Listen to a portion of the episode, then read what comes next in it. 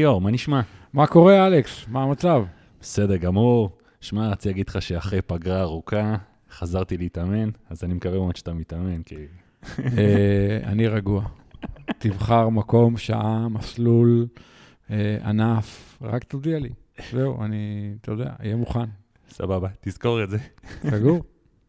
טוב, אז אה, קודם כל אמרנו שכבר בפודקאסט הקודם, שלא נדבר יותר מדי על מה שקשור לאיש ברזל, אבל אתה יודע, בהתחלה אנחנו תמיד עושים את. כל הסיקור תחרויות ואת הפתיח. ותשמע, קשה להימנע מזה, אז ננסה לקצר הפעם, ובאמת אחרי זה יש לנו פודקאסט שמלא בדברים מקצועיים. ובסוף כמובן, עוד מעט מגיע אייסרמן, נדבר על אייסרמן, טיפים וכל מה שאנחנו בעצם עושים כל שנה. לגמרי. אוקיי, טוב, אז בואו נתחיל. אה, תחרויות שהיה לנו? אה, אז תראה, קודם כל, אני אתחיל דווקא מתחרות אה, שלא הייתה, שתהיה, אבל זה מעניין. זאת אומרת, סוג של תחרות שהייתה ותחרויות, או תחרויות שהיו וכדומה.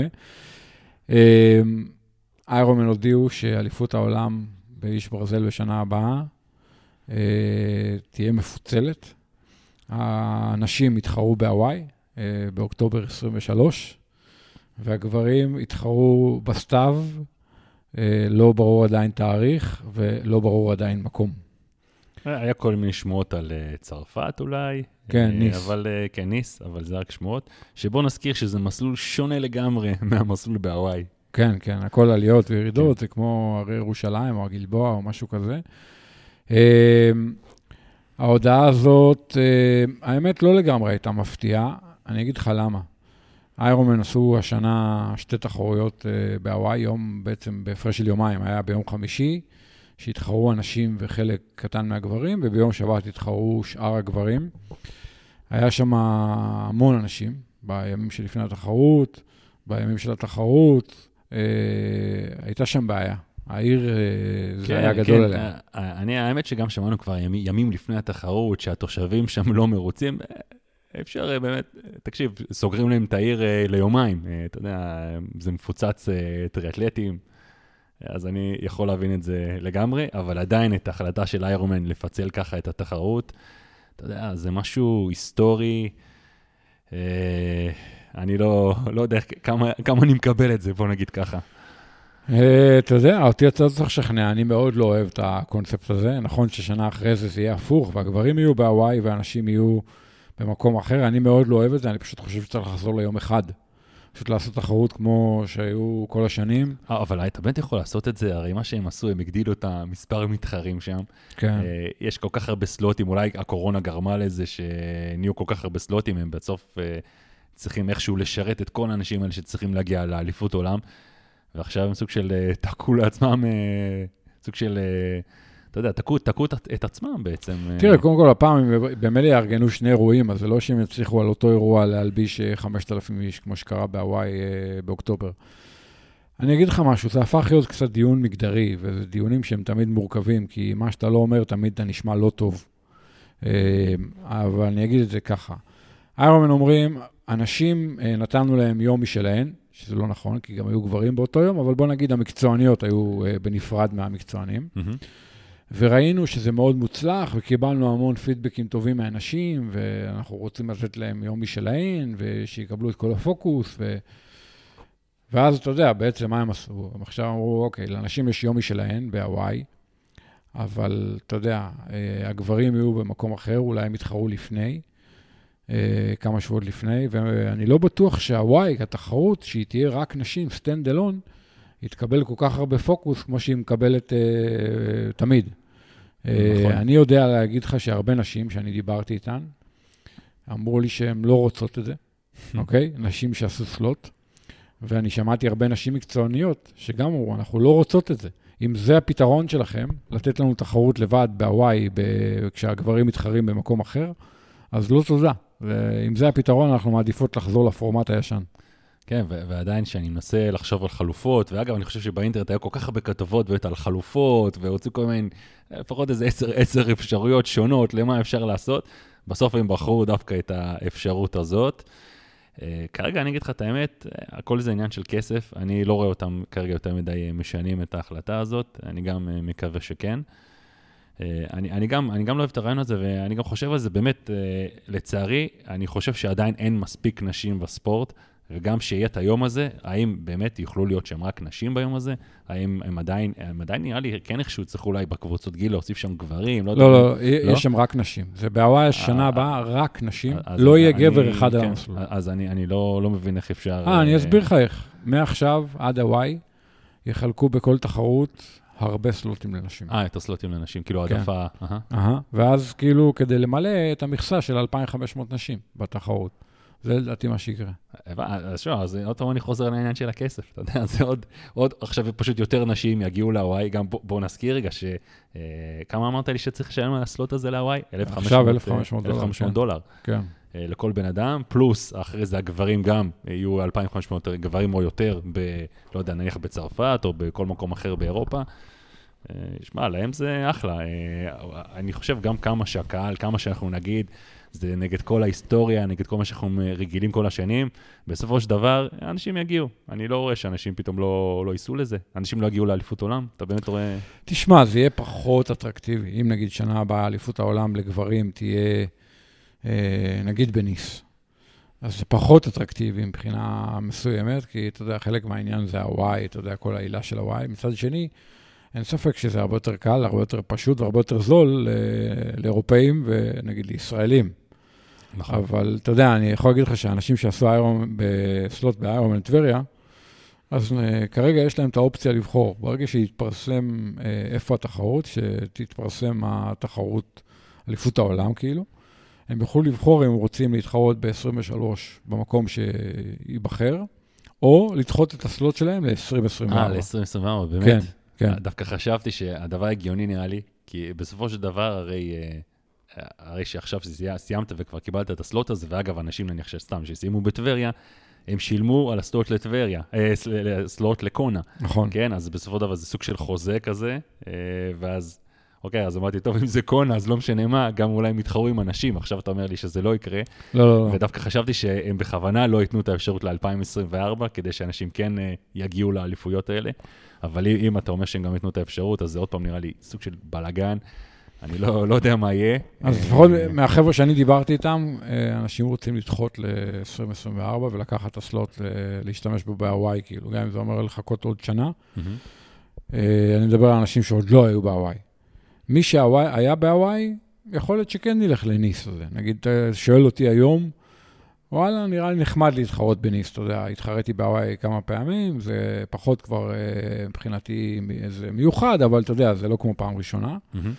אז לעשות פתאום תחרות בניס, אה, אליפות העולם, מבחינתי זה יכול להיות נחמד, אבל קונספטואלית, אני טוען שאליפות העולם צריכה להיות יום אחד בהוואי, כמו שהיה תמיד. כן, אה, לגמרי. אה, לצערי, אני לא חושב שאנחנו אי פעם נחזור לשם כבר. וגם בואו נזכיר רגע, היה שנה שעברה, כאילו, להגיד השנה, גם את סנט ג'ורג', אה, אליפות העולם בתחילת השנה במאי, ואחרי זה היה את קונה, וראינו גם מה מידת הסיקור של סנט ג'ורג' והרגשה של כולם אה, כלפי קונה, שאי אפשר בכלל להשוות את שתי הדברים, אז אה, אתה יודע, אני, אני לא רואה שזה משתנה בהמשך.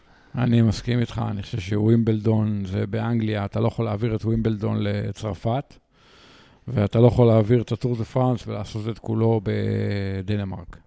אתה יכול לעשות את היום, היומיים, שלושה הראשונים, סבבה.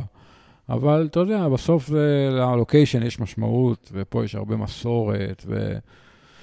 לא יודע, אני לא אוהב את כל הדבר הזה. כן, טוב, אה, זה מה שאנחנו חושבים על, על העניין הזה. אנחנו כנראה גם אה, נעדכן בהמשך, שנשמע גם אה, עוד. טוב, חוץ מזה, היה לנו גם חצי איש ברזל באינדיאן ווילס, ודווקא שם סיפור מאוד מאוד מעניין. אולי גם מחבר אותך איכשהו באופן מה אישי. זה מחבר אותי, עשה לי פלשבקים, חבל על הזמן. אז אה, ליונל סנדרס, אה, גם, אה, בוא נגיד שהתחרות עצמה הייתה ביום יחסית קריר, וגם המים שם היו מאוד קרים, וליאור, קח את זה מכאן. אז ליון סנדרס, שהוא, אתה יודע, אחד מהבכירים באיש ברזל בעולם, ובטח ובטח בחצאים, היה מועמד שם די רציני לניצחון, בטח ובטח לפודיום. ואז uh, הוא נכנס למים, אה, הקור של המים אה, גרם לו לאיזשהו שוק.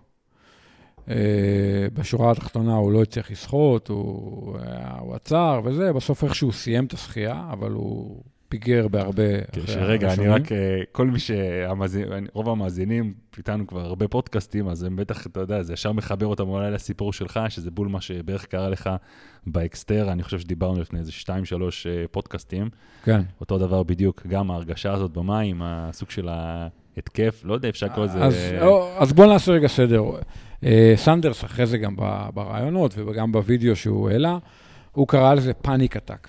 panic attack בתרגום לעברית זה התקף חרדה, אבל אני חושב שזה לא השם הנכון, אה, זה לא הדרך אה, הנכונה לנתח את זה ולקרוא לזה. כי panic attack זה משהו שאתה יודע, יכול לקרות לבן אדם שאפילו סתם יושב באיזשהו מקום ומקבל התקף חרדה, או לפני איזושהי תחרות, או אתה יודע, לאנשים יש אה, חרדות ספציפיות, חרדת גבהים, חרדת טיסה, חרדת, חרדה כזו או אחרת. פה אני חושב שזה קשור כמעט בוודאות, אה, בעיקר לטמפרטורה הנמוכה של המים. אה, שזה מה שקרה לי באליפות העולם באקסטרה. אה, עובדתית, אתה יודע, אני נגיד סתם, כמה שזה שבועיים אחרי זה, השתתפתי באיזה מסחה פה בארץ, והמים היו נעימים, וזינקתי מאוד חזק ולא היה לי שום בעיה, אתה מבין? כלומר, אני מאז גם די חקרתי את הנושא, אתה יודע, אני לא מרגיש שאני יודע הכל, אבל אני כבר יודע הרבה יותר. וכנראה שזה גם מאוד פרסונלי. יש אנשים שאין להם בעיה אה, עם הטמפרטורה של המים, מהמם. בעיקר עם ה... ה... רוב החיישנים הקריטיים בהקשר הזה, זה הם בראש. כלומר, אם היד שלך או הרגל שלך נוגעת במים קרים, הגוף לא מגיב כמו כש- כשהראש נכנס למים הקרים. מהמם. ואתה יודע, מה שקרה לסנדרס מאוד מזכיר את מה שקרה לי באליפות העולם באקסטרה, הוא פשוט נכנס למים הקרים וקיבל סוג של אה, היפרוונטילציה. שזה בעצם, אתה יודע, יכול אה, להזכיר מאוד אה, סימפטומים של התקף חרדה. כי בסוף אתה מקבל איזשהו, איזושהי תחושה שקשה לך מאוד לנשום, ואתה נושם נשימות מהירות ורדודות כאלה, וקשה מאוד לעצור את זה. גם כשאתה עוצר ואתה לא שוחה, ואתה כאילו, לכאורה הדופק אמור לרדת והגוף אמור להירגע, הגוף לא באמת מצליח להירגע. כלומר, אין קורלציה בין המאמץ לבין הנשימה שלך. כן, אז כאילו, אתה יודע, אני חושב שהרבה אנשים רגילים לזה שאתה פתאום קופץ למים קרים, אז בדרך כלל יש מין כזה, מין תחושה כזאת בחזה, אני חושב שכזה, שכזה, אז זה- משהו שלא נגמר פשוט, אתה אומר. כן, זה כזה באקסטרים, אתה. מבין? כאילו, אם עכשיו אני אקח אותך, אכניס אותך למקלחת מים קרים, אז יכול להיות שיהיה לך איזה כמה שניות של נשימות כאלה שאתה, כן. אתה יודע, תנשום ככה, אבל זה תופעה, אה, מה שאני מדבר על מה שקרה לסנדרס בשחייה וגם לי באקסטרה, זה קח את זה ואתה יודע, תקצין את זה עוד יותר, אה, ברמה שאתה ממש מרגיש שאתה, אתה יודע, שמשהו לא בסדר, כאילו איתך ברמה שאתה מרגיש שאתה הולך לקרות לך משהו. כאילו, איך, איך אתה ממשיך מזה גם? אני לא כל כך מבין, אתה יודע, זה, זה מצב כזה שאיך איך לעזאזל אתה אחרי זה ממשיך לשחות. מה, זה נגמר? זה, אה, נפסק באיזה שלב מסוים? is tough as nail. זו התשובה שלי. 90% מהאנשים, אולי גם בצדק, היו יוצאים מהמים, בסדר? אה, תקשיב, כשאני יצאתי מהמים באקסטרה, אה, היה שם, השחייה הייתה מחולקת לשניים, אז כשיצאתי מהמקטע הראשון, אז אדווה ומועה ראו אותי וישר הבינו שמשהו לא בסדר קרה איתי, והם לא חשבו שאני הולך להמשיך, כי הייתי נראה ממש רע, כאילו. אתה יודע. אז אתה צריך להיות מאוד מאוד נחוש כדי להמשיך. עוד פעם, אני לא ממליץ פה לאף אחד לעשות משהו שהוא מסוכן ולא בטיחותי, אבל... אה, עכשיו, ההיפרוונטילציה הזאת, או התופעה הזאת, היא קורית להרבה אנשים. היא כמובן מקצינה כשהמים קרים. אני מכיר אנשים שיש להם אה, סוג של אה, היפרוונטילציה, ואולי בהקשר הזה זה יותר פאניק עתק, כשהמים לא קרים. אה, וזה קורה לאנשים בעיקר אה, בזינוק לתחרויות. אה, כן, אבל זה משחקים. כל המכונת כביסה הזאת בדיוק, מסביב. בדיוק. מהמם. ולמעשה זאת הסיבה העיקרית, זאת אחת הסיבות העיקריות, שהאיירומן במהלך, ה, נגיד, העשור האחרון, שינו את שיטת הזינוקים. הרי שאתה יודע, עד לפני כמה שנים, כל זינוק לאיירומן היה זינוק המוני. היו מזנקים 1,000, 2,000, 3,000 איש. אני זינקתי ככה להוואי, נכון. 2,500 איש. ואז, אתה יודע, באמת הרבה אנשים אה, מאוד חששו, וזה יצר מכבסה נוראית, ואז באמת היו הרבה אנשים שחטפו היפרוונטילציה, פאניק עתק, you name it, בלי קשר לטמפרטורה של המים. ואז לאט לאט Ironman שינו את הזינוקים, ניסו קצת את הנושא של אה, זינוקים לפי קבוצות גיל, ובסוף החליטו שהדרך הכי טובה זה הזינוקים המתגלגלים, ה rolling start. Mm-hmm. יש היום למעשה Ironman אחד בעולם, שהוא עדיין זינוק המוני לדעתי, איפה? זה Ironman ניו זילנד, כן? אה, אני חושב שהוא היחידי, היחיד בעולם. לדעתי כל ה Ironmanים בעולם לאט לאט עברו ל rolling start, אולי יש עדיין תחרות שמזנקות לפי אה, קבוצות גיל. אה, למשל, זה לא Ironman, אבל לדעתי ב Roth מזנקים קבוצות גיל. ויש זינוק sub 9 וכאלה. Mm-hmm. ברוב ה Ironmanים היום זה rolling start, כמו שאנחנו עושים בטבריה. נכון. כל כמה שניות מזנקים כמה אנשים, ואז כאילו זה מוריד את החרדה. עכשיו, עוד פעם, אני, אני מכיר אנשים שיש להם בעיה בתחילת כל שחייה, זה לא קורה להם באימון. זה גם לא תמיד קורה להם במקצה, אבל זה בהחלט קורה להם כשיש זינוק ל Ironman, אתה יודע, אה, לפעמים יש תרומה גם לחליפה. אם החליפה יושבת לאנשים לא נוח, כן, קצת לוחצת על הצוואר, על ה... אתה מבין, אז כאילו קצת כן, לוחץ כן, לך כן. על הגרון, על ה... כאילו, אתה מבין? למרות ששוב פעם, אני באמת רוצה לחזור לזה, אולי גם מה שאמרת בהתחלה, שהרבה בראש פה, נכון? הרבה מאוד פה. אז אה, אתה יודע, זו שאלה, אני הרי בסוף, אחרי מה שקרה לי באקסטרה, אתה יודע, שאלתי את עצמי בכנות, זה היה פאניק עתק אה, שהוא מנטלי, אתה יודע, זה באמת סקרן אותי להבין מה קרה לי שם. ו- והבנתי שהייתה תרומה מאוד מאוד גדולה, יכול להיות שלגמרי זה רק זה, יכול להיות שזה גם זה, לטמפרטורה הקיצונית של המים. כן, אה, כן, אבל אני, אני ראיתי מה סנדרס אמר אחרי זה בסרטון, הוא אצלו אמר שבאמת הוא חושב שזה אצלו בראש, והוא לא, לא מוכן, לא פשוט לא, לא אמר שהוא מוכן בראש למים כל כך קרים, ולכן הוא לא כל כך הצליח להתמודד עם זה בהתחלה. אבל אצלך אני מכיר אותך, ואני יודע שהמים הקרים זה לא מה שירתיע אותך. אתה יודע, בראש לא חשבת מראש שזה מה שהולך לעצור אותך, איכשהו למנוע ממך. אני יודע שנכנסת למים, אז, אז חשבת שיהיה בסדר, כן? ועדיין הגוף שלך הגיב אה, כמו שהוא הגיב, אז זה באמת... זה קרה לי יום לפני. נכון. אתה מבין? זה קרה לי יום לפני, כשהלכתי לשחות באגם, קרה לי אותו דבר. כן, בשחיית אימון, כאילו. בשחיית אימון הכי רגועה שיש, הכי כן. רפואה שיש, הייתי רק עם מתן, הלכנו לשחות רק שנינו, הייתי הכי כאילו ב... כן. אז זאת אומרת ש... ולכן אני אומר לך שמה שקרה לי הוא לא מנטלי, כן. הוא פיזיולוגי. כנראה שהגוף שלי לא מגיב טוב, הפנים אצלי, זה קשור כנראה לגודל של כלי דם, mm-hmm. לרוחב של כלי דם. זה מה שאני ככה הצלחתי להבין ולברר. אז זו תופעה אחת, אבל בארץ היא פחות רלוונטית, כי אנחנו לא באמת שוחים אה, בדרך כלל בטמפרטורות כאלה, לא בטבריה, לא בישראמן, לא כמעט באף טריאטלון בישראל, אתה לא שוחה בטמפרטורות של 15-16 מעלות, אולי באולטרמן, כי האולטרמן נגיד במרץ, אז הכנרת יכולה להיות אה, טמפרטורה נמוכה. Mm-hmm. אבל יש הרבה אנשים שבלי קשר לטמפרטורה של המים, יש להם בעיה, בעיה של אה, היפרוונטילציה שקשור בחרדה, שקשורה בחרדה, אה, בזינוקים המוניים, או זינוקים מתגלגלים, לא משנה, בזינוקים לתחרות. איך, איך מטפלים בזה? מה, עושים הרבה כאלה? כאילו, איך מה... אז קודם כל כן, התשובה היא כן. אני חושב שצריך פשוט uh, לתרגל ולהתרגל. אני חושב שבמקרים מסוימים אפשר להשתמש באמצעים uh, פסיכולוגיים, החל מעבודה עם פסיכולוג ספורט ועד היפנוזה, שהיא, אני יכול להגיד לך שהיא מאוד אפקטיבית. וואלה. כן? לא ניסיתי בעצמי, אבל שמעתי הרבה עדויות אה, שזה מאוד אפקטיבי. אתה אומר יום לפני ערב לפני התחרות?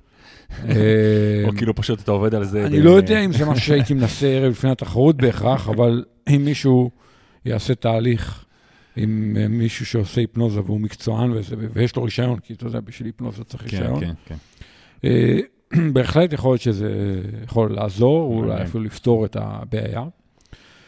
אולי אפשר להשתמש באמצעים אה, של אה, תוספים כאלה ואחרים, שעוזרים קצת להרגיע, כי אם זה באמת נטו חרדה, אז ברגע שאתה משתמש בתוספים, בסוף זה כימיה. אה, יכול, יכול, אתה יודע, מאוד להקל את התופעה הזאת. זה זה לא משנה אם זה תמצית כזאת או תמצית אחרת, כל אחד מה שהוא מכיר ומה שעובד לו. אבל אני חושב שזה משהו שצריך לנסות אה, לפתור, ולא לקבל את זה שבכל, אה, עוד פעם, בדרך תרגול ודרך אה, אה, טכניקות פסיכולוגיות כאלה ואחרות, ואולי גם בדרכים אה, של תוספים, ולהגיע למצב שאתה יכול ללכת לתחרות שחייה או טריאטלון ולדעת שאוקיי, השחייה והזינוק לשחייה זה נו נישהו בהקשר הזה. ואז אה, אפשר לתרגם את היכולת שחייה מהבריכה לשחייה במים פתוחים, בתחרות והכול. כי אני מרגיש שיש הרבה אנשים, אני מכיר הרבה אנשים ששוחים אחלה בבריכה וזה, אבל הם באים לטריאטלון, לתחרות מים פתוחים. אני- אני גם מכיר.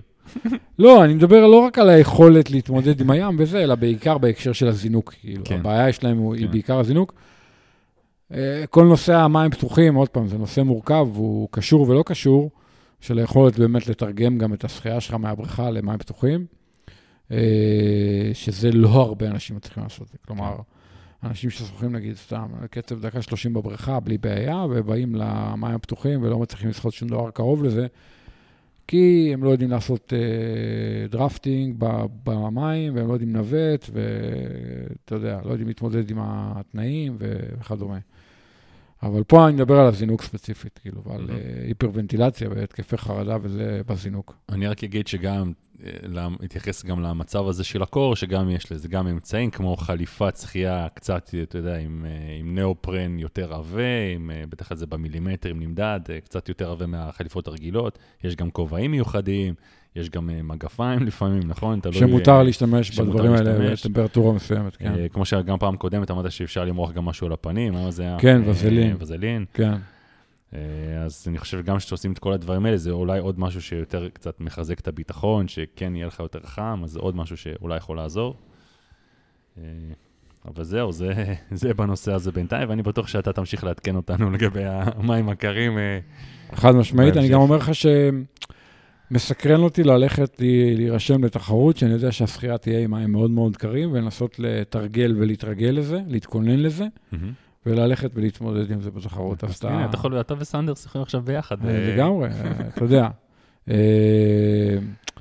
אתה צוחק עליי כל הזמן על הנורסמן, אתה אנחנו מדברים כן. על הנורסמן, אז הנה, אתה יודע, אולי בסוף. תשכנע אותי, אני אלך לנורסמן.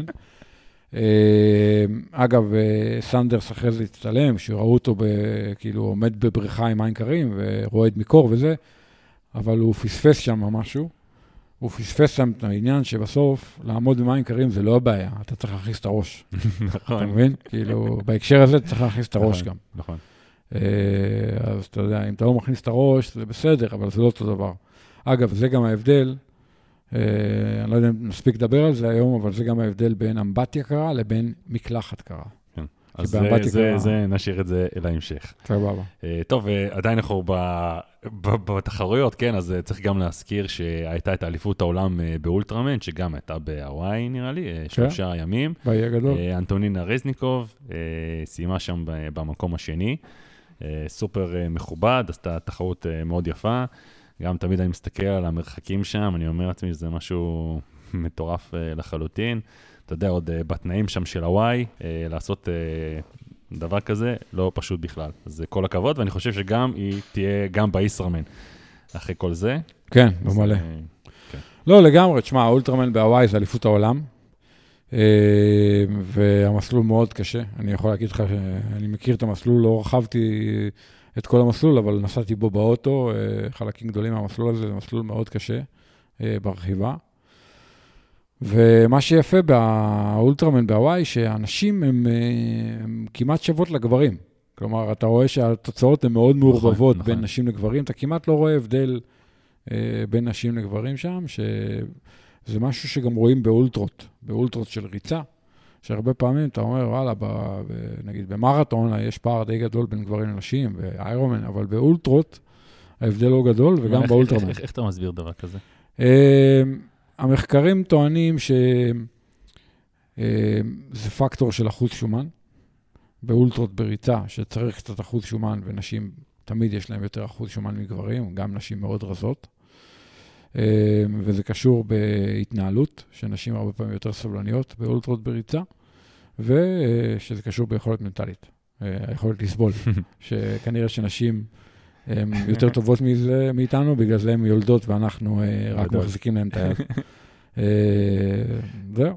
גדול, יפה. טוב, אחלה. טוב, יאללה, סיימנו עם התחרויות, עכשיו נעבור לנושאים המקצועיים. אה, טוב, אז קודם כל, אה, כמו ש...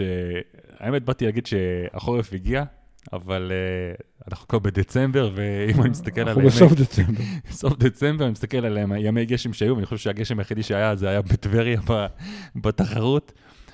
אה, חוץ מזה, לא, באמת שהחורף עד, עד עכשיו לא כזה מורגש, אבל אנחנו כן יודעים שאנחנו כן אה, הולכים אה, להרגיש את זה.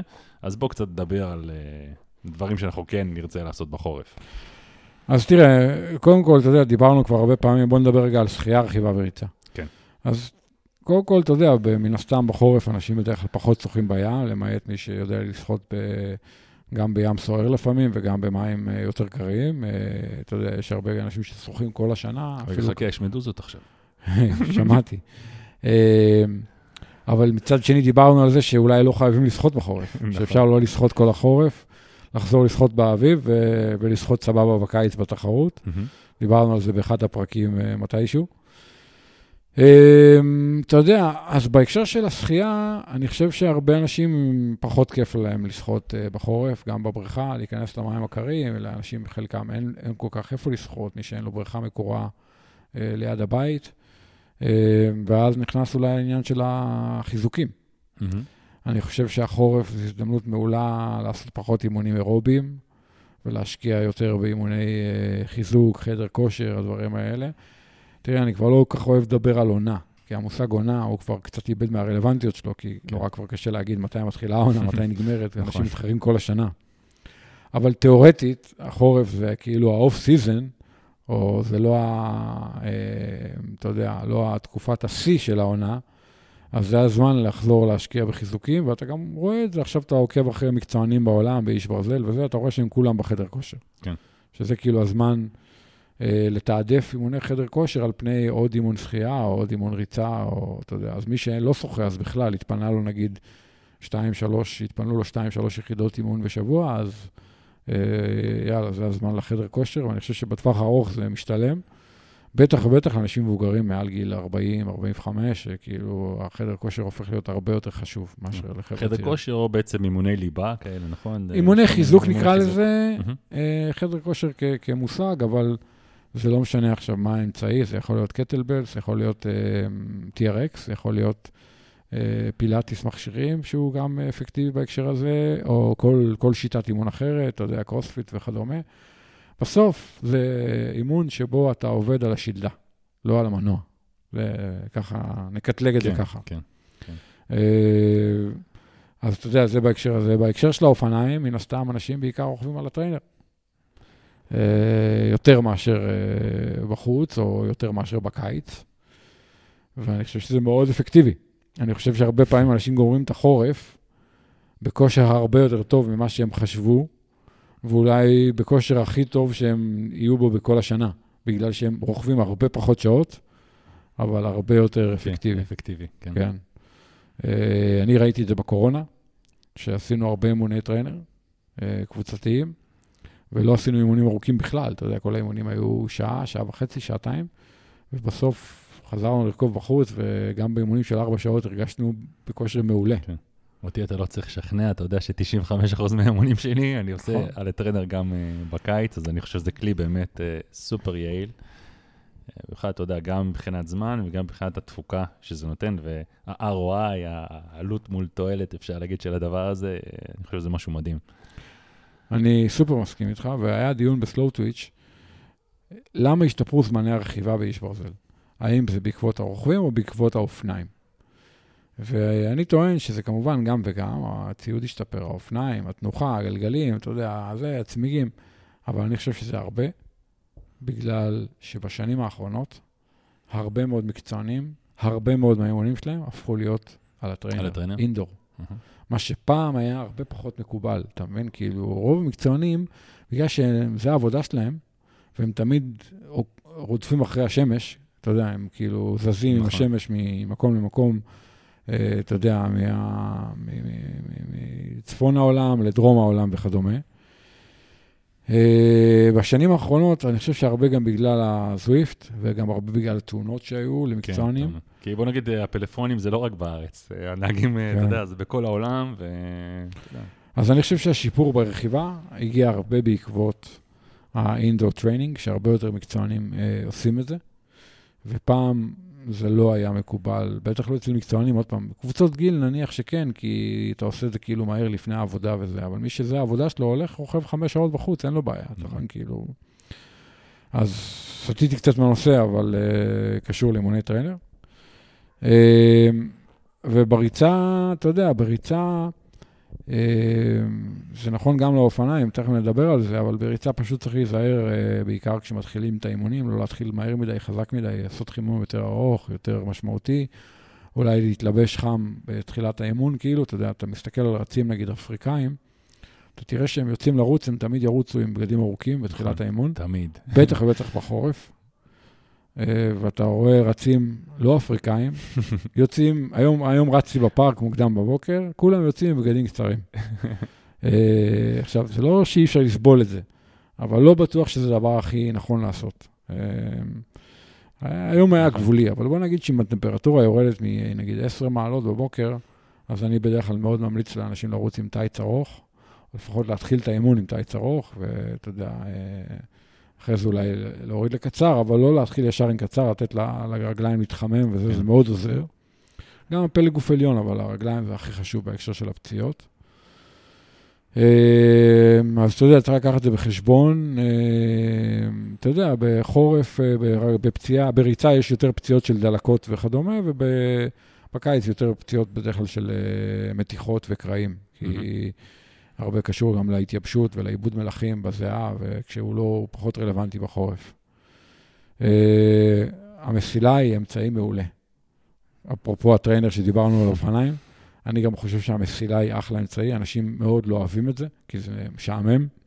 היום אפשר גם זוויפט במסילה. בדיוק, אז יש זוויפט למסילה, ואני לא צריך זוויפט, אני רץ על המסילה, יש לי בבית. בלי קשר לקיץ-חורף, אני רץ על המסילה, אבל בחורף עוד יותר, אני פשוט לא, יש ימים בנופית פה שיש רוח נוראית, ואני פשוט אומר, אוקיי, במקום ללכת להילחם ברוח, וזו סתם ריצה שהיא לא, אתה יודע, זו סתם מלחמה כאילו, פשוט עולה על המסילה, ו... אז אני אגיד לך, אני בדרך כלל דווקא, אני, אני קשה לי עם המסילה. כמה שזה, אתה יודע, אני כל כך רגיל לטרנר, אבל במסילה אני עדיין לא... במיוחד אימונים ארוכים יותר, אז אני לא משנה איזה מזג אוויר, אני בדרך כלל יוצא החוצה.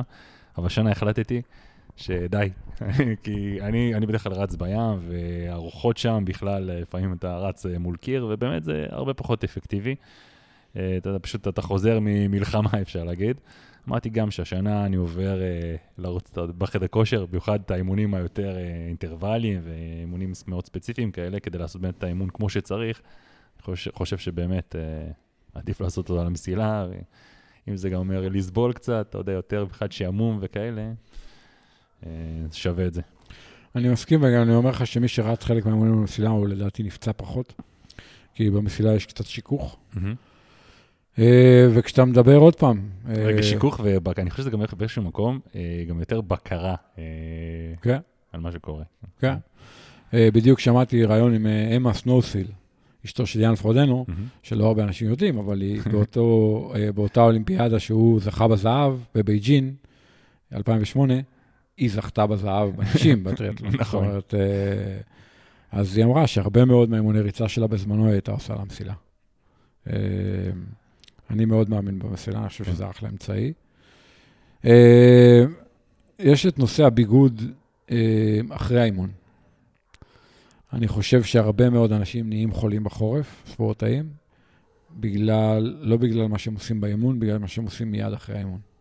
זאת אומרת, אנשים אומרים לי, תשמע, אני הייתי חולה, נראה לי לא התלבשתי טוב ברכיבה וזה. ואז אני אומר לו, לא, לא, לא.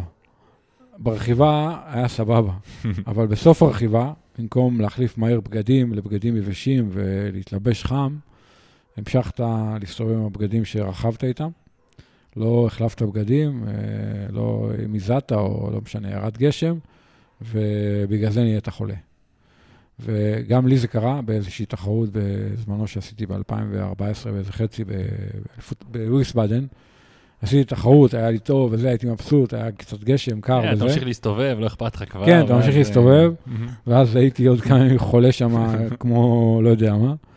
אה, ואז למדתי, אני גומר אימון, הדבר הראשון שאני עושה בחורף, הדבר הראשון שאני עושה, אני מחליף בגדים. מחליף בגדים ושם עליי מלא בגדים חמים, לפעמים ב overkill, שיהיה לך חם אפילו מדי, ומקסימום תוריד אחרי זה. אה, אתה יודע, אני, דבר ראשון, אני מחליף בגדים, בגדים יבשים, אני חושב שזה סופר קריטי. אז- אז טיפ לכולם, לפני שרואים שהאימון הסתנכרן לסטראבה, אז אה, להחליף בגדים. כן, ולהתלבש חם. כן. אה, כמה שיותר מהר. אז אני חושב שזה מאוד חשוב, ואני חושב שהרבה אנשים באמת נהיים חולים בגלל זה. אה, אני אישית מאמין שגם צריך לשים, אם יש רוח חזקה ואתה רגיש קצת באוזניים, אה, סינוסים וכאלה, אז לשים משהו על האוזניים. אני בחורף רץ הרבה מאוד פעמים עם איזושהי בנדנה אה, כזה. האמת שגם אני. נכון. על האוזניים. כן, כן, זה מאוד, עוזר. לפעמים אני כן. מרגיש שאם חם לי באוזניים, חם לי בגוף. כן. פשוט, ככה. לא, במיוחד שרצים ב- ברוח, בים, בזה, אז אתה יודע, משהו על האוזניים, במקום וייזור וזה, אני עובר לסוג של בנדנה כזאת. היום נגיד רצתי בבוקר עם איזושהי בנדנה של אוקה, שהיא כאילו לא מחממת מדי, אבל היא שומרת לי על האוזניים. אז אני חושב שזה מאוד אפקטיבי. אני חושב שסאונה זה אמצעי טוב, אתה יודע, אה, אני בכלל מאמין בסאונה. מתי? אבל בחורף, מתי? בחורף אה, אחרי אימון, אחרי שחייה או אחרי ריצה, עוד פעם, תלוי כל אחד באיפה שיש באמת, לו זמין. אחרי ריצה... בטח. אחרי ריצה. תיכנס לסאונה? בטח, מעולה. אתמול נגיד צחיתי אחרי צהריים, אז אה, ישבתי אחרי זה רבע שעה בסאונה, ואז מקלחת קרה. אוקיי? כלומר, שחייה, רבע שעה בסאונה, מקלחת קרה. אה, מקלחת קרה של איזה שלוש-ארבע דקות, ואז, אה, אתה יודע, זה גם מוריד את הטמפרטורה, כן. ואתה פיקס.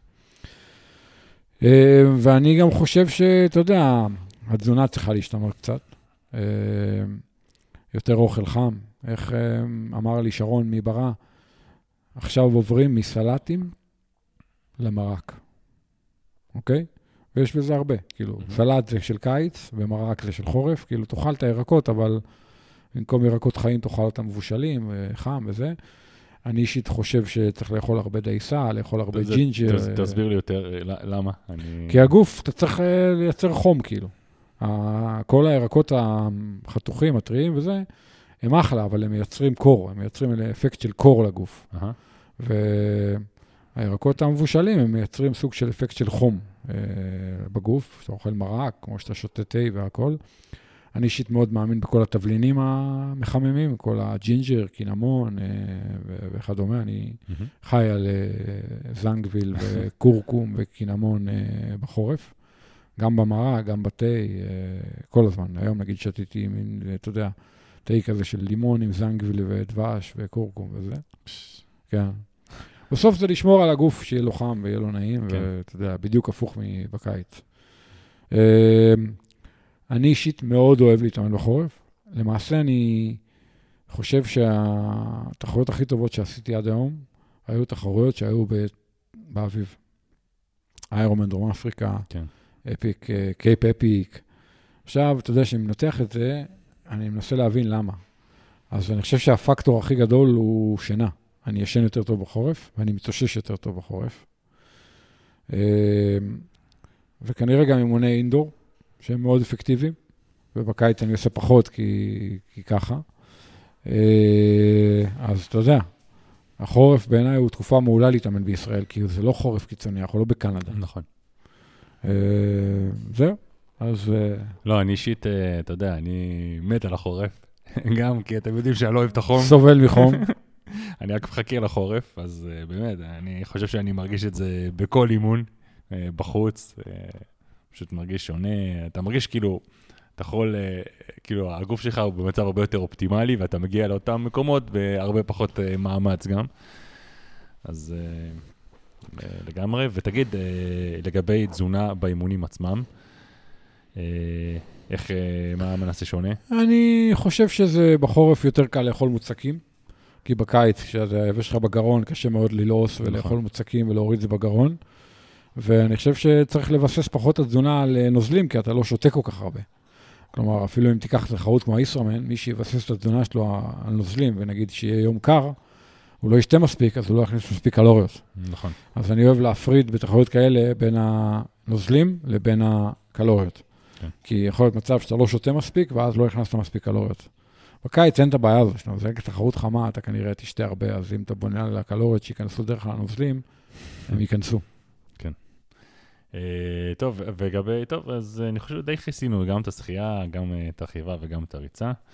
אה, טוב, אז דיברנו קצת על החורף, הקור, אז בואו ככה ישר נעבור לנושא הבא, שאגב, נהיה מאוד טרנדי בזמן האחרון, אני ממש... אתה דיברת איתי על זה לפני איזה ממש שבוע, שבועיים, ופתאום אני פותח את האינסטגרם, רואה איזה סלבס גם אה, בטרנד, טרנד אמבטיות הקרח.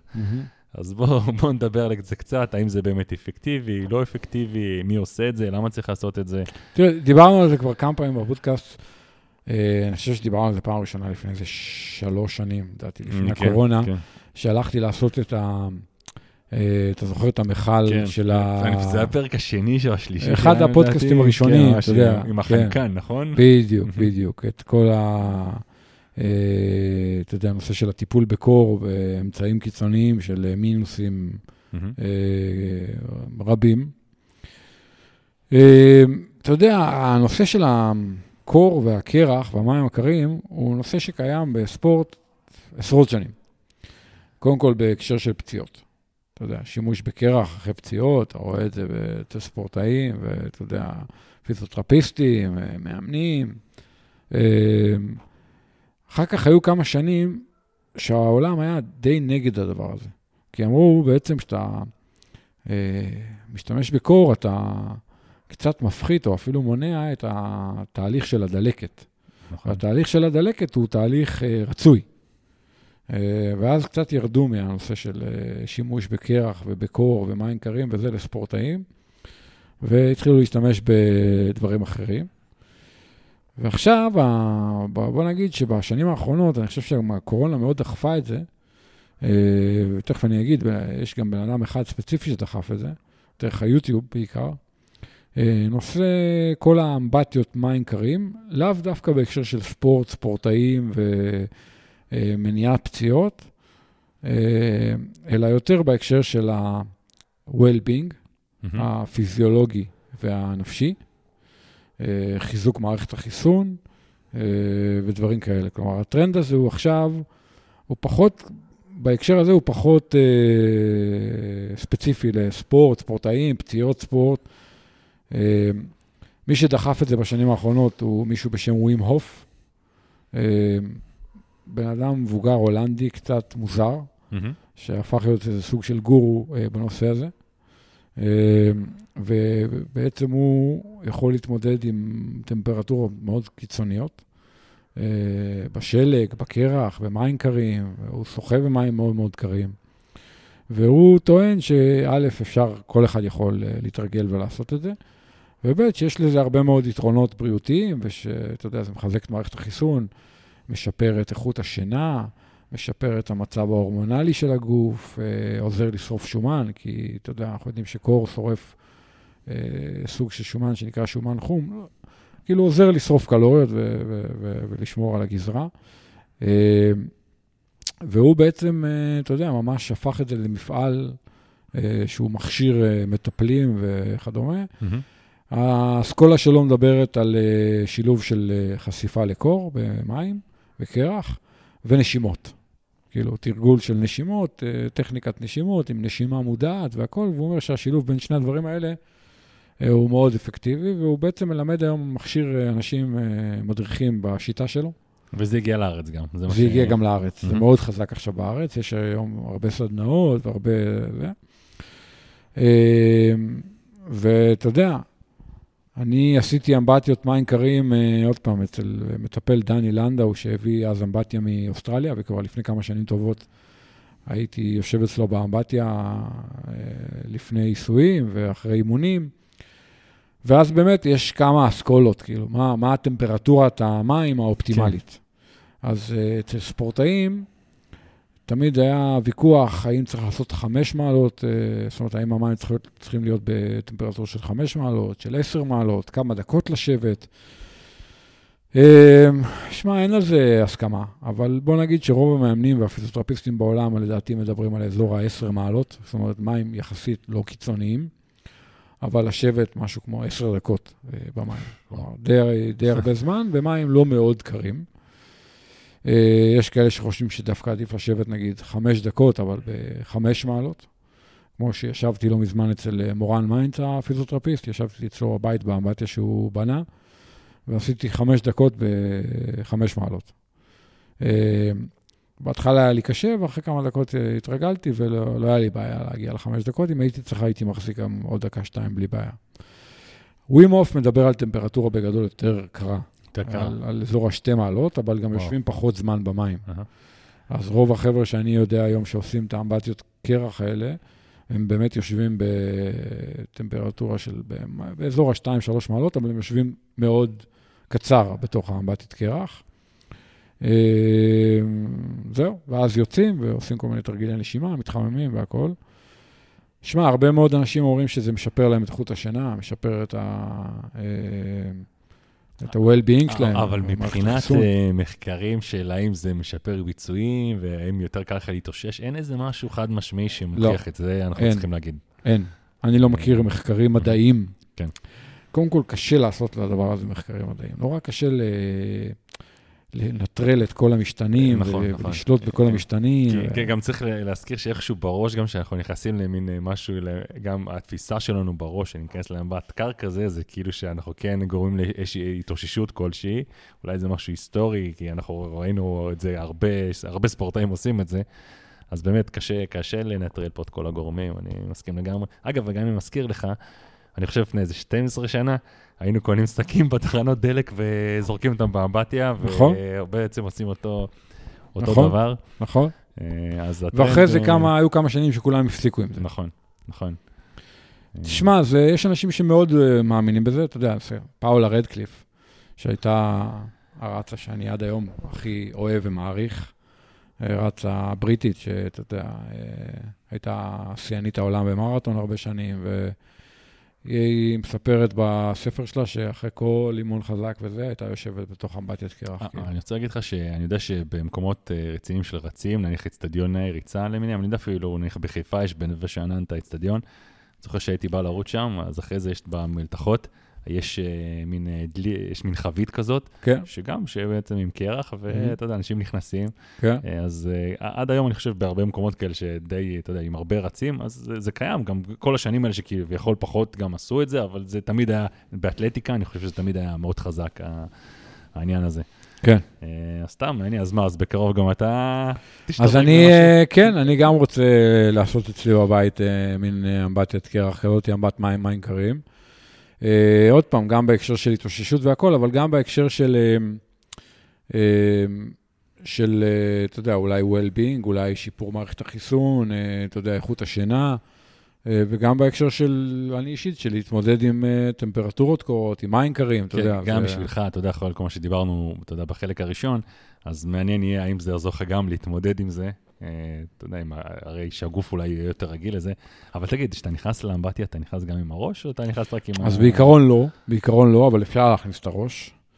אה, עוד פעם, אתמול נגיד עשיתי מקלחת קרה אחרי הסאונה, אז אתה יודע, אני בכוונה, כשאני עושה את המקלחת, אני דואג שהרבה מים אני משפריץ כאילו על הראש, אתה מבין? כאילו, כי זה, אני חושב שהראש, בהקשר הזה הוא, לצורך העניין, הוא שונה מהגוף, אתה מבין? כאילו, אז... אז אני כן חושב שמי שעושה אמבטיות קרח כאלה, צריך כנראה גם להשפריץ על הראש, או להכניס את הראש באופן כמובן מבוקר והכול, כן? לא לחטוף איזה שוק שאתה לבד בתוך האמבטיות כן. קרח, אבל עוד פעם, ספורטאים היו משתמשים בזה להתאושש ברגליים, אז היו נכנסים לפעמים רק עם הפה לגוף תחתון, בכלל לא מכניסים את הבטן ואת נכון, ה... נכון. אתה יודע. אבל היום בגישה של ווים אוף, אז אתה כן נכנס אה, עם סוג של כולה גוף, אבל, אבל לא את הראש, כאילו, בעיקרון, אתה יודע. טוב, מעניין. תשמע, תמשיך לעדכן אותנו, ונראה באמת, אה, אני, אני גם חושב שבאמת נמשיך אה, לראות עוד אה, את הטרנד הזה, ממשיך גם בארץ, אני רואה שזה רק מתפשט ומתפשט. לגמרי. טוב, ומכאן בואו ניקח את זה למקום שלפעמים קר שם, לפעמים חם שם. אה, האיסרמן, אה, בפתח אפשר להגיד, אה, עוד אה, כמה זמן? עוד אה, חודש אה, וקצת. כן, חמישה שבועות לדעתי. כן, כן. כן. אה, אז אה, בואו קצת רגע נדבר באמת, אה, אנשים שעכשיו, אתה יודע, נמצאים בתקופה הזאת לקראת האיסטרמן, אולי ניתן כמה טיפים, נדבר אולי גם על, קצת על השחייה, על האופניים והריצה. אני חושב שבעצם, אני, הפודקאסט אמרנו כאן כבר ארבע שנים, אני חושב שכל שנה אנחנו, אתה יודע, אולי חוזרים גם, אולי אפילו קצת גם חוזרים על עצמנו, אבל אני חושב שיש דברים שחשוב להגיד, כי הרבה אנשים כן מחכים לזה. אז אה, בואו בוא נתחיל, אולי נדבר קודם כל על השחייה בישראמן. טיפים שלנו, כי יש את השחייה שהם בדרך כלל, אתה יודע, תמיד עם חליפות. Mm-hmm. הים יחסית רגוע בדרך כלל, כן. נכון?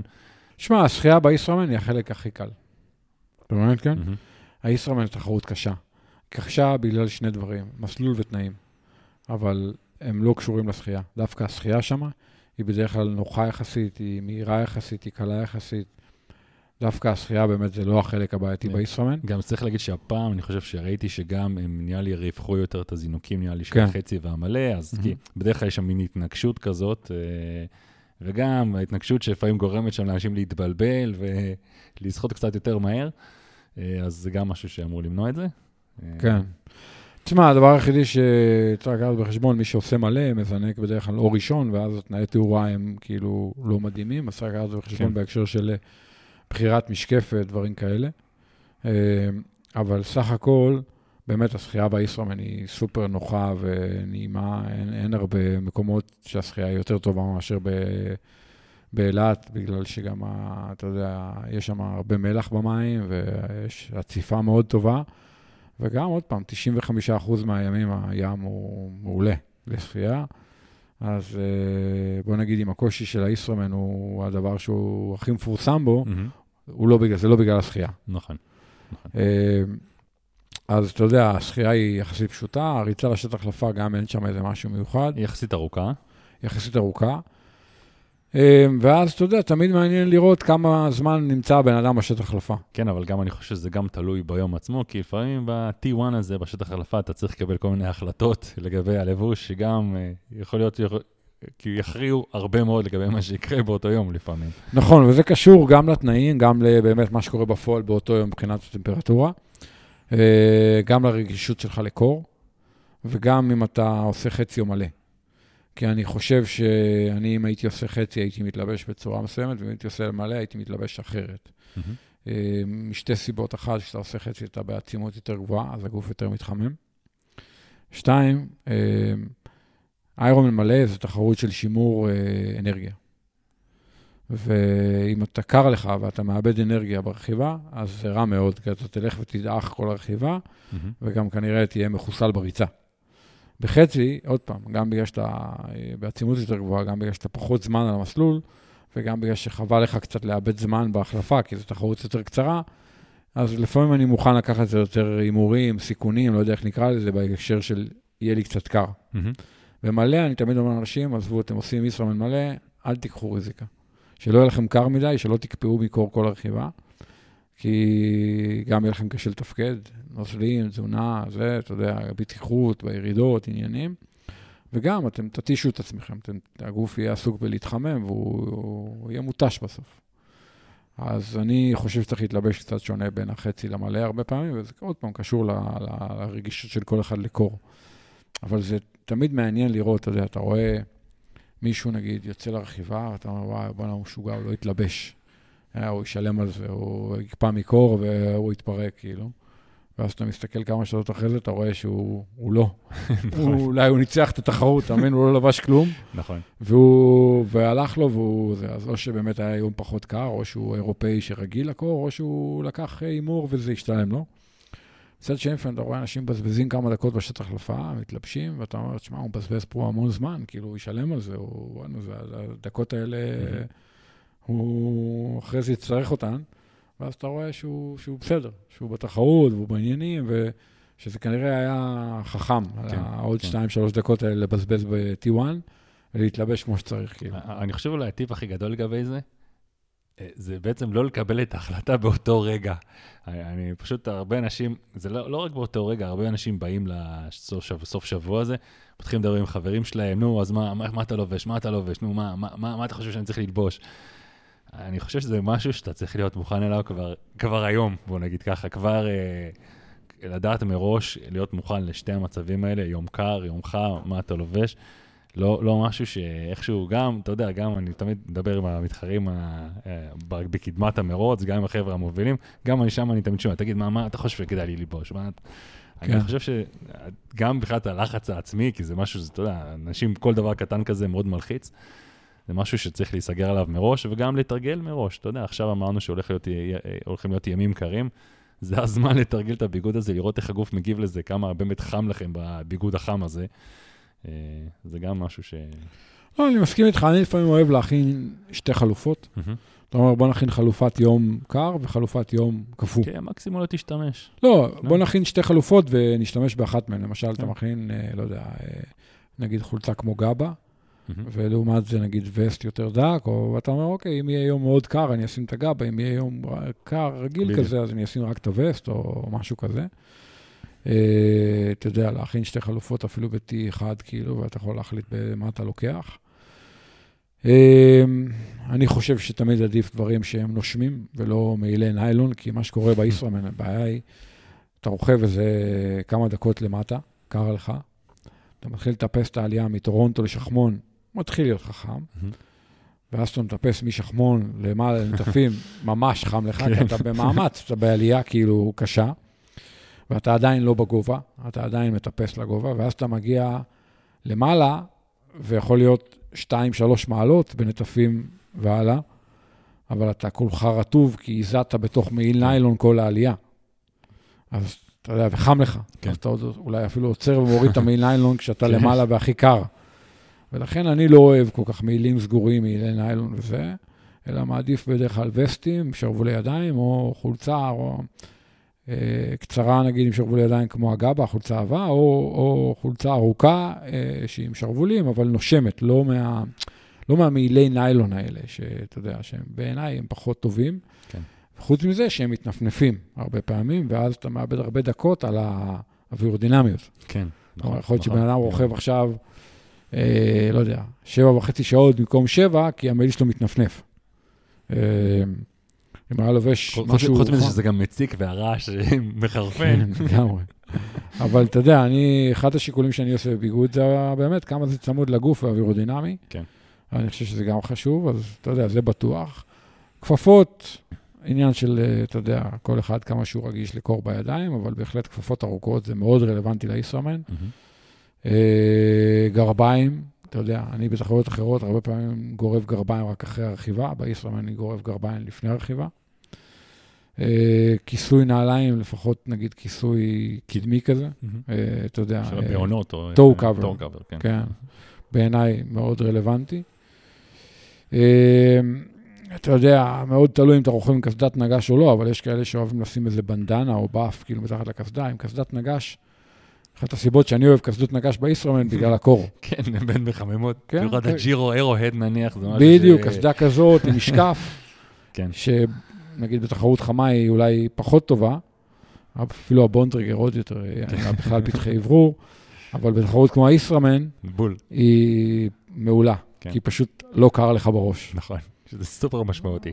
ממש. כן. ו...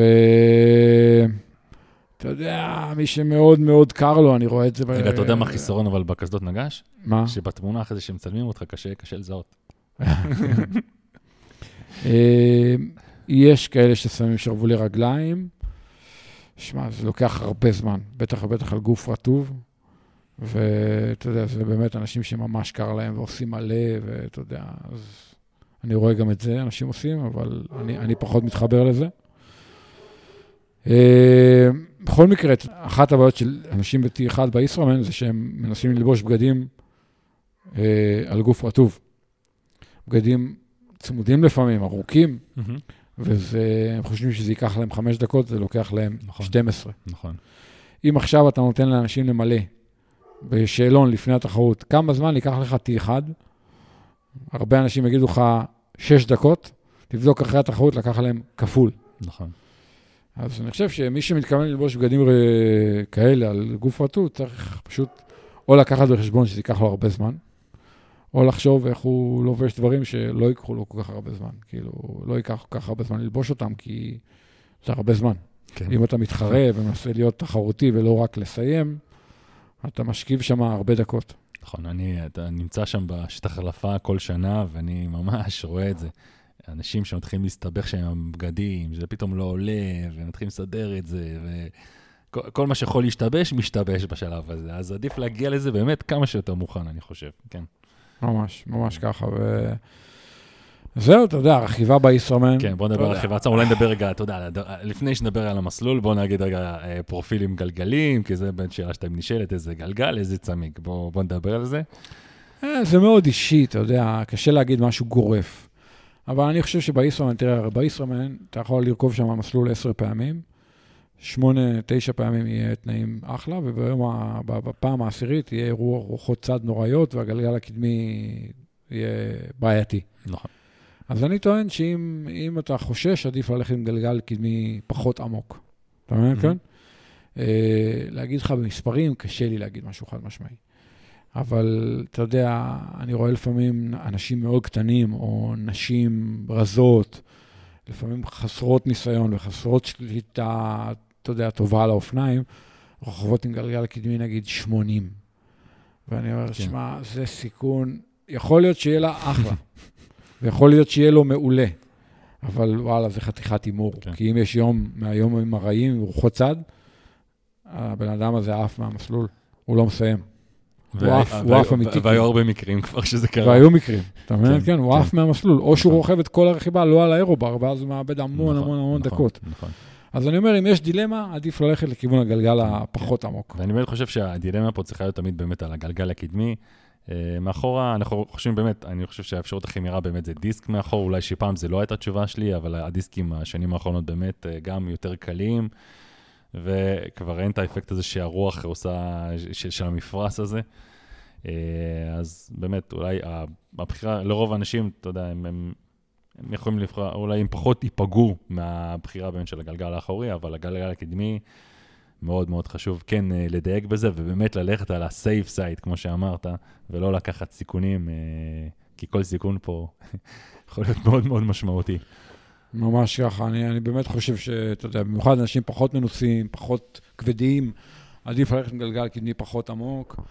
Uh, אתה יודע, עוד פעם, יש יום ברוחות בעייתיות, uh, עדיף בהרבה. שמע, הרכיבה באיסטרומן זה לב העסק בסוף. בחצי, בטח, בטח במלא, שיש המון טיפוס, והדרך חזרה בסוף מעובדה היא ארוכה. ארוכה ובודדה. אתה מאוד בודד ומסכן שם ב-45 קילומטר האחרונים האלה. אתה יודע, זה, זה מה שעושה את האיסרומן, הקושי הפיזיולוגי של העלייה לנטפים, ואחרי זה כל הרולינג גילס למעלה. וחלוקת הכוחות אולי בין העלייה, בין העלייה לנטפים, למישור אחרי זה? אז זה גם פרסונלי, זה תלוי גם חצי או מלא, אבל בגדול, אתה יודע, הרבה מאוד אנשים מטפסים את העלייה חזק מדי, ומשלמים על זה, במיוחד במלא. בחצי לא נורא, אבל במלא, מי שמטפס חזק, אני אומר, אוי ויי, אתה יודע, זה כאילו, זה לא טוב, mm-hmm. והוא ישלם על זה אחרי כמה שעות. צריך הרבה סבלנות. בסוף, אתה יודע, אין, הישראמן זה תחרות של סבלנות, הסבלנות תמיד משתלמת. אה, אז צריך בעלייה לא להשתולל, להיות בסבלנות, להיות אה, זה, לראות שיש לך הילוכים טובים מבחינת הקונפיגורציה של הפלטות, גלגלי שיניים.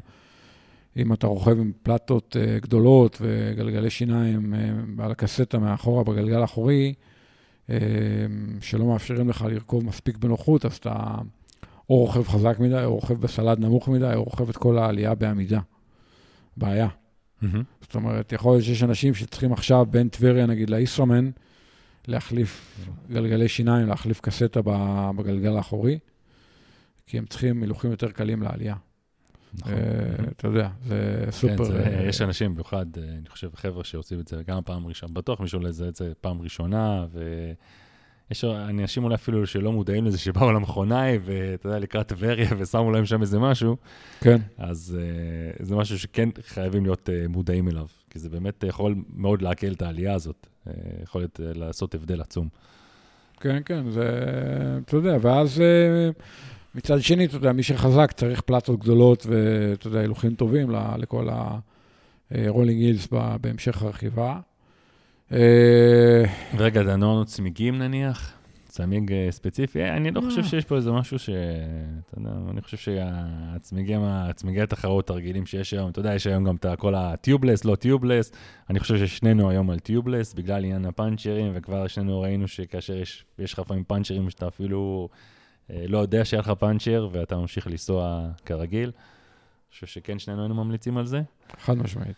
אה, אבל זה כבר, זה משהו, ש... כל דבר אני גם חושב שאנחנו ממליצים כאן, כדאי שתנסו קודם, שאף אחד לא כן. יתחיל, גם עם צמיגים, במיוחד אנחנו גם יודעים שהרבה פעמים אנשים אה, מחליטים יום לפני התחרות לשים צמיג חדש, ואני אני פחות אוהב את זה, אגב, גם עם שרשרת וגם עם צמיגים, אני בחיים לא אנסה אותם פעם ראשונה בתחרות, אני תמיד אעשה איזה לפחות 2-3 אה, רכיבות לפני, באמת לראות אה, את הציוד, איך, אה, איך הוא עובד.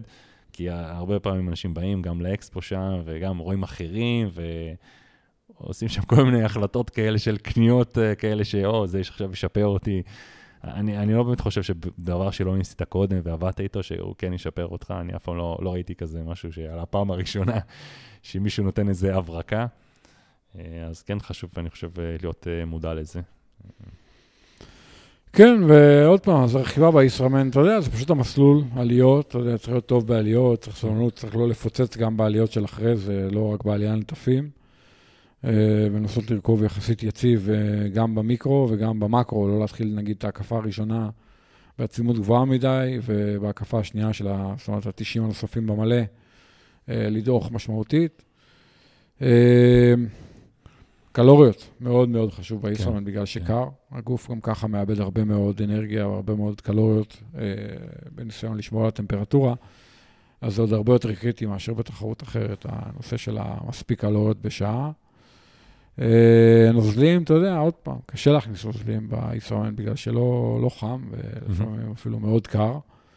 אה, מצד שני, הגוף כן מאבד נוזלים, אז אני מאוד אוהב באיסרמן, אני כמעט לא משתמש במים, כי... לא בא לשתות מים קרים כשקר. כן, אבל נכון. אם זה משהו עם טעם, וטעם שהוא כיפי, אז אני שותה יותר. לכן אני הרבה פעמים דווקא בחורף מקפיד הרבה יותר על לשים טעם כלשהו בבקבוקים מאשר בקיץ. בקיץ, כשחם mm-hmm. לי, אני אשתה מים, אני אשתה אפילו מים שהם פושרים. נכון. אבל בחורף, שלא כזה, אני לא כזה צמא, אני צריך שיהיה לי כיף לשתות, כי אחרת אני לא שותה. נכון. אז אה, זה בהקשר הזה, וזהו, אתה יודע, הרכיבה היא פשוט רכיבה איטית וקשה. ו... קשוחה. אבל זאת הרכיבה אני חושב שזה לב העניין, בסופו של דבר, בישראמן, אני חושב שלב העניין שם זה הרכיבה הזאת, והיא עושה, באמת, יכולה לעשות את ההבדל בתחרות לבן אדם, והרבה דברים תמיד מוכרעים בישראמן ברכיבה הזאת. separate the man from the boy. בדיוק. הרכיבה בישראמן, ללא ספק. והיא מאוד מתישה, ואז אתה יורד לריצה שהיא לא ריצה קלה. נכון. במיוחד עם ירידה ארוכה בהתחלה, שזה לא משהו אופייני שמישהו עושה ביום-יום. כן, עכשיו, אתה יודע, הריצה, אנשים אומרים, מה, אני מרוויח עשרה קילומטר בירידה, אז כאילו בחינם וזה, זה ממש לא בחינם, זה נושך את הארבע ראשי מאוד. אה, ו... במיוחד שהרבה אנשים מתפתים, בטח בהתחלה, כן, לרוץ אה, מהר מדי אה, בירידה הזאת. בסוף, אתה יודע, מעניין יהיה לראות אנשים שעשו נגיד מלא בטבריה, ועשו מלא בישראמן, מה יהיה הפער בזמני ריצה שלהם. אני, מהניסיון שלי, הריצה די דומה. בסוף. באמת? בסוף היא כן? דומה? כן. ברצינות. אני אגיד לך למה היא דומה, כי הירידה מקזזת את עצמה. כלומר, אם עכשיו סתם בן אדם רץ, נגיד, נגיד לצורך הדיון, ארבע שעות באיירומן טבריה. ועכשיו הוא יבוא לישראמן, ובוא נגיד שהוא שכר רחב סבבה, יש מצב שהוא ירוץ ארבע שעות בישראמן. כי אתה אומר שאתה תשלם בחזרה על הירידה הזאת? כן. כאילו, אתה מרוויח כמה דקות בירידה, אבל זה נושך לך את הרגליים, ובקילומטר 30 אתה מתחיל לשלם על זה. אז אה, מהניסיון שלי, הזמנים די דומים בסופו של דבר. אז הריצה בישראמן, שכאילו היא קלה, כי עשרה קילומטר ראשונים בירידה, זה ממש לא קל, זה מאוד קשה לרגליים. אתה יודע, דיברנו על זה כבר מספיק פעמים, על האיזון בין לא לבלום חזק מדי, לבין לא להידרדר מהר מדי בירידה, במיוחד מי שעושה מלא. אה, למצוא איזשהו פיין ליין כזה, איזשהו sweet spot. אה, בחצי פחות בעיה, בחצי אפשר לדפוק את הרגליים ברצפה בירידה, לא יקרה כלום. מי שרץ מהר וטוב וזה, במלא צריך עוד פעם לשמור על הרגליים. ולכן גם אני חושב שזה קשור לבחירת נעליים. בחצי מלא, בחצי הייתי רץ עם נעליים יומרניות, מהירות, קרבון והכול, במלא. לפעמים אתה אומר, עדיף נעליים טיפה יותר כבדות, עם טיפה יותר שיכוך, אני צריך לשמור על הרגליים בירידה. אה, כבר אמרנו את זה פעם, אמיר בכר עשה פעם משהו שהוא קונספטואלית, הוא בעיניי מאוד חכם. הוא רץ עד למטה עם נעליים משככות, אה, והחליף את הנעליים. והחליף נעליים בכיכר אה, אה, מרידיאן. למטה, ועבר לנעליים מהירות. דווקא באותה שנה לא הייתה לו תחרות טובה לדעתי. אני לא זוכר כמה זמן לקח לו החלפה, אבל אני אומר לך שיש בזה הרבה היגיון. במיוחד אם אתה עושה מלא. רעיון מגניב. כן, הרעיון, אהבתי אותו, זה כמו החלפת אופניים בנגש, בטורים. שאתה מבזבז כמה שניות, אבל אולי אתה מרוויח כמה כן, דקות. כן, בדיוק. אה, אז הריצה, עוד פעם, פשוט צריך סבלנות, לא לדפוק את הרגליים חזק מדי ברצפה בירידה, מצד שני לא לבלום חזק מדי בירידה. אה, שמע, הריצה בישראמן מתישהו זה מתחיל להיות מאוד מאוד מאוד קשה, גם לרצים ממש טובים, כי אתה גם יורד לריצה הרבה יותר עייף. אתה עוד שעה על זהו, האופניים, אתה עוד זמן. בדרך כלל. לפחות. עוד הרבה יותר TSS. אם בתחרות רגילה, נגיד, בן אדם מסיים, לא יודע, 250-300 TSS את האופניים, בישראמן אין מצב. אתה מסיים בדרך כלל לפחות 350 TSS את האופניים. אז אין מה לעשות, הגוף יותר עייף, כאילו. אה, יש יותר, אה, אתה יודע, יותר עייפות. ואז הריצה היא נהיית יותר קשה, לפעמים התנאים גם לא כאלה נוחים בריצה, לפעמים, אתה יודע, באזור קצא"א, ריף הדולפינים יש רוח, שאתה במגמת עלייה. לא, אני, שמע, אני שם כל שנה, דווקא אני נמצא תמיד באזורים האלה שאין שם אנשים, ואני רואה מה קורה. שמע, אתה מרגיש את הרוח הזאת שם, אנשים שם לבד, גם אין לך עידוד מסביב יחסית, די שקט, וזה זה באמת המקומות, האלה ששוברים אותך, המקומות הכי קשים, ובגלל זה התחרות הזאת כל כך קשוחה גם, בגלל, בדיוק בגלל הנקודות האלה. זה הקסם שלה. כן. אבל אני אגיד לך משהו, אני בימים האחרונים דיברתי לא מעט עם החבר'ה משוונג, מהישראמן. אני חושב שהם הולכים לארגן תחרות מאוד יפה השנה. Mm-hmm. הם, הם מאוד משתדלים ומאוד מתאמצים שהרף של התחרות יהיה מאוד גבוה. יש להם גם גב היום רציני מאוד אה, כלכלי, שאולי היה להם פחות בעבר, עם RGE והכול. ולמשל, הנושא הזה של הריצה שם בחושך לבד, באזור הקצא וריף הדולפינים, אני יודע שהם הולכים לטפל בזה בהקשר של מוזיקה יפה. ועידוד, ואני חושב שהולך להיות ישראמן מאוד יפה. כן, כן. שמע, אני מחכה לזה, שנינו מאוד אוהבים את התחרות הזאת. אה, אני מניח שאנחנו גם נדבר על זה עוד אה, בפרק הבא. אנחנו כמובן אה, נהיה שם. זהו, שמע, יהיה מעניין. כמו תמיד. כן.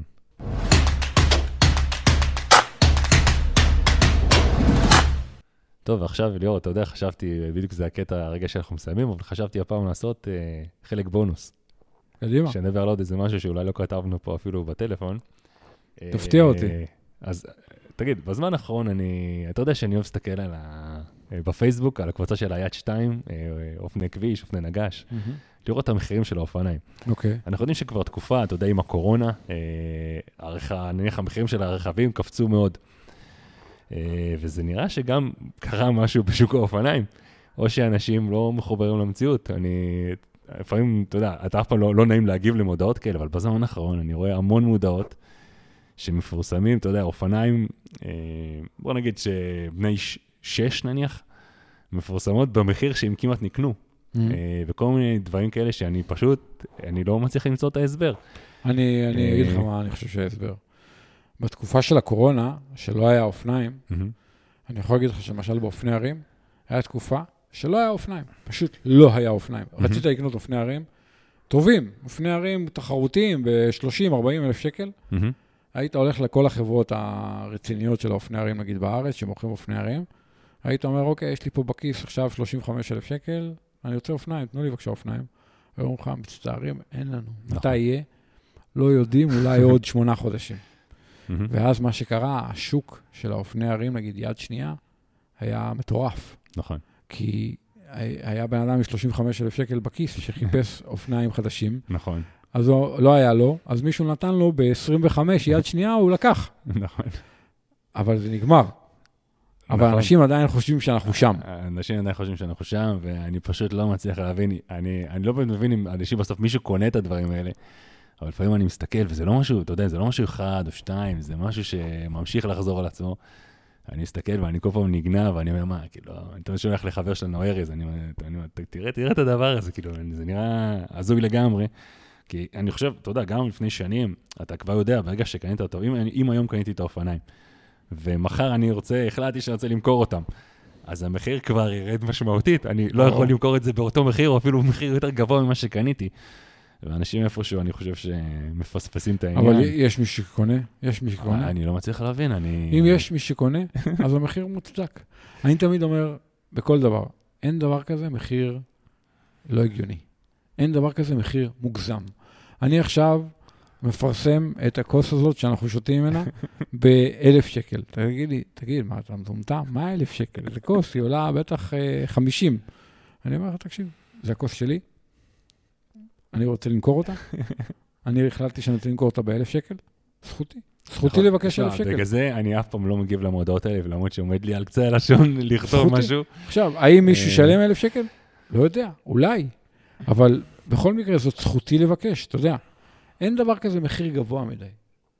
זכותי לבקש כל מחיר שאני רוצה. אני מסכים, והנה טיפ למאזינים שלנו שכן הקשיבו עד הסוף והגיעו עד על הרגע הזה. כן. שימו לב למחירים האלה. אה, יש הרבה דברים שפשוט אה, מה שהם מוכרים לא שווה את זה. וזה בלשון המעטה, אני אומר את זה. כי באמת, אני גם העליתי את זה, כי אני רואה דברים פשוט הזויים. אין לי שום הסבר לזה, ואולי באמת אנשים איכשהו מצליחים למכור את זה, והכי הכי חבל לי ובאסה לי שיקנה את זה מישהו שלא מבין. כי בשלב מסוים הוא כן מבין, וזה מאוחר מדי. אז, אני אה, רואה את זה גם, אני רואה את זה אפילו אצלי. אנשים קונים אופניים יד שנייה במחירים לא הגיוניים. אה, אתה יודע, כשאני מגלה את זה, זה כבר מאוחר מדי. כן, ו- וגם אני צריך להגיד עוד משהו, אה, שאתם קונים אופניים, לפעמים האופניים נראות ממש ממש טוב, אה, אבל גם תבינו שזה אופניים שמתאימות לכם במידה, לפעמים אנשים קונים לפי איך שזה נראה, זה גם לפעמים לא רק המידה, זה לפעמים גם סוג האופניים. כי יש חברות, אתה יודע, גם הנגש היום זה לא רק נגש, יש חברות שזה אה, נגש לטריאטלון ונגש פיור נגש. יענו פיור נגש, מה זה אומר? שאין לך את כל התאבות של האחסון וכל המים, כל האחסון מים וכל הדברים המיוחדים שיש לנו לאיש ברזל נניח. מהמם. קיימים הרבה מאוד הבדלים. אה, תמיד, במיוחד אם, אם אתם לא מבינים מספיק, להתייעץ עם חבר שמבין, או לפחות לעשות משהו כזה, כן לשאול מישהו לפני, כי זה לפעמים השקעה מאוד גדולה. והיום, אתה יודע, פעם, פעם זה היה הזוי לדרוש נניח יותר מ-30 אלף שקל אה, על אופניים, אבל היום אני כבר רואה יד שתיים, אה, אנשים מוכרים ב-40 אלף שקל. אני, אין לי מושג מי קונה את הדברים האלה, אה, כי בסופו של דבר, בחנות זה כמעט עולה אותו דבר, או בהזמנה, אתה יודע, מהאינטרנט. אבל זהו, זה לתשומת לבכם, אני חושב. טיפ מעולה.